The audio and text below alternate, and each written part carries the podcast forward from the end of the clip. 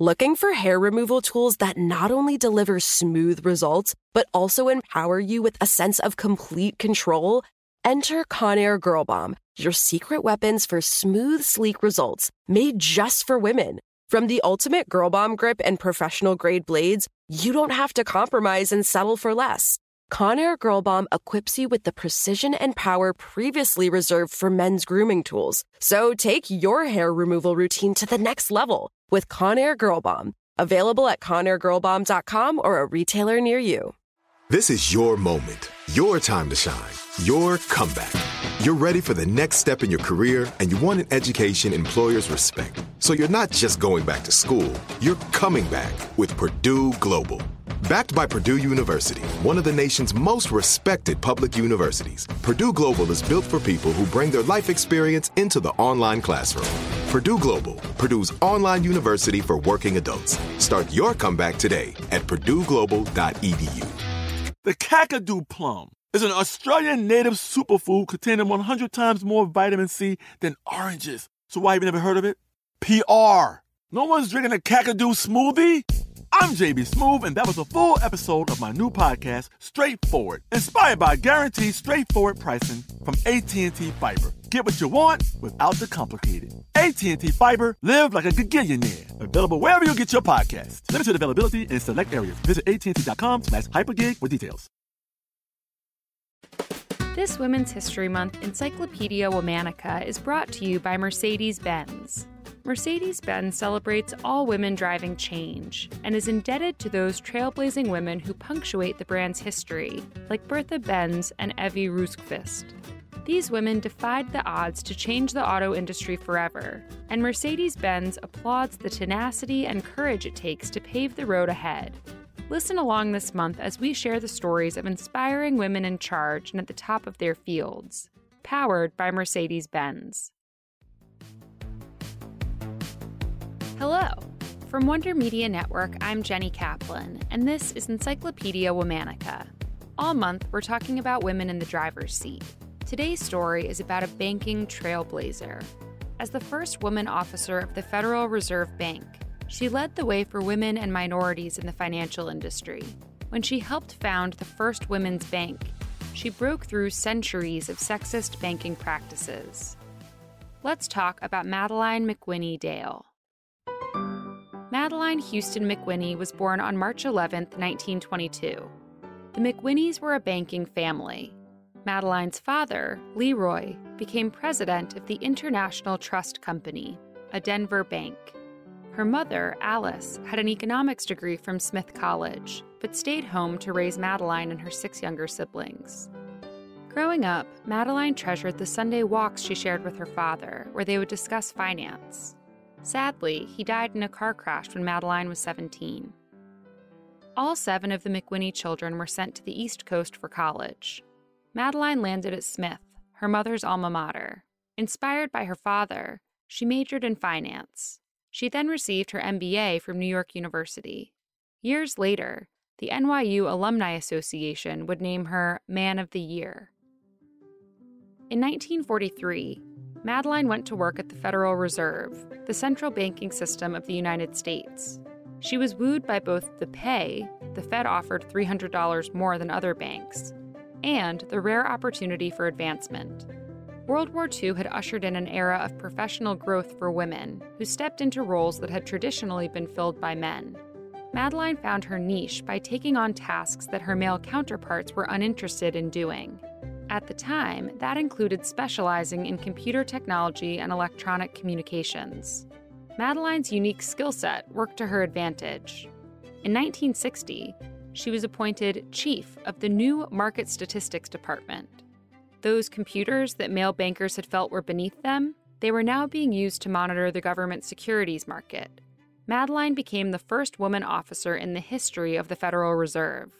It was so unprecedented that there wasn't even a women's restroom on the officers' floor. This was, of course, hardly Madeline's first experience of sexism. When she first started at the Fed, her boss had refused to let her onto the trading floor. For years afterwards, she'd been forced to attend business meetings at the Union League Club, a men's club which banned women until the 1980s. Madeline had to enter through a side door, chaperoned by an older male Fed coworker. In 1967, Madeline was again promoted, this time to assistant vice president. Once again, she was the first woman to hold that position.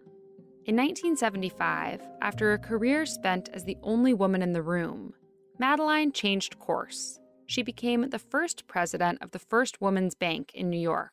It was the first commercial bank in the country to be majority owned and operated by women. Madeline was the first female bank president in the history of the state. First Women's Bank became a darling of the second wave feminist movement. It offered expanded hours to accommodate working women's schedules and checkbooks that automatically made copies of checks. Works by women artists decorated the walls. The bank offered classes on money management and maintained a library of financial books and magazines. Betty Friedan was on the organizing committee. Madeline didn't necessarily fit in with the more prominent members of this crowd. She was described in the press as no frills. She made it clear in interviews that her priority in decision making was fiscal responsibility. But Madeline knew the importance of a bank helmed by women. Historically, women had been considered bad credit risks. They struggled to get business loans and credit cards. When Women's First Bank opened its doors, most banks still didn't allow women to open checking accounts without their husband's explicit permission. Madeline was out to prove that women were viable customers. Bankers have been ignoring a big market, she said in a Newsweek magazine interview. They still have the Victorian notion that women don't want to bother their pretty little heads about investing and financial management. Still, Madeline's dedication to the bottom line didn't always align with the bank's feminist politics. She resigned, frustrated, after just a year at First Women's Bank. The bank could never reach financial success and folded in 1992. In 1980, Madeline was chosen to serve on the first New Jersey Casino Control Commission.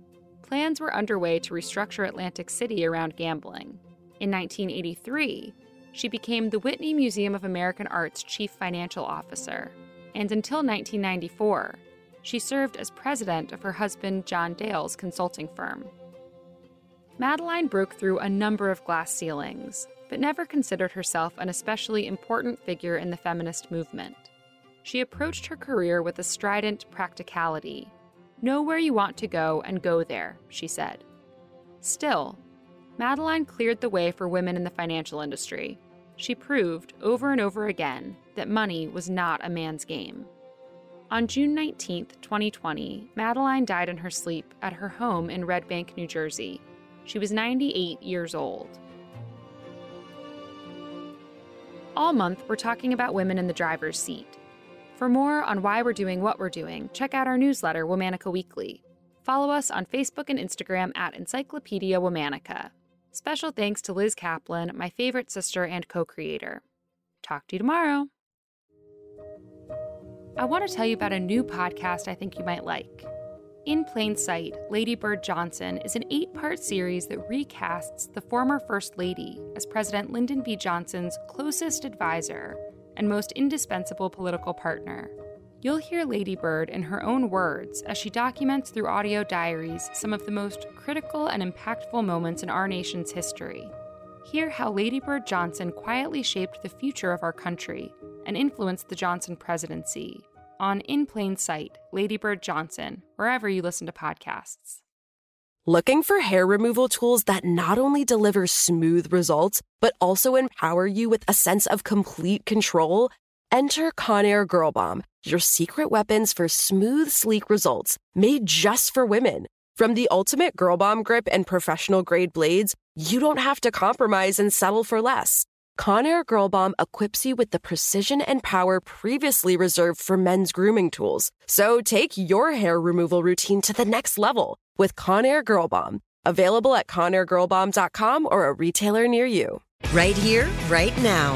Find your beautiful new floor at Rite Rug Flooring. Choose from thousands of in stock styles, ready for next day installation, and all backed by the right price guarantee. Visit riterug.com. That's R I T E R U G.com today to schedule a free in home estimate or to find a location near you.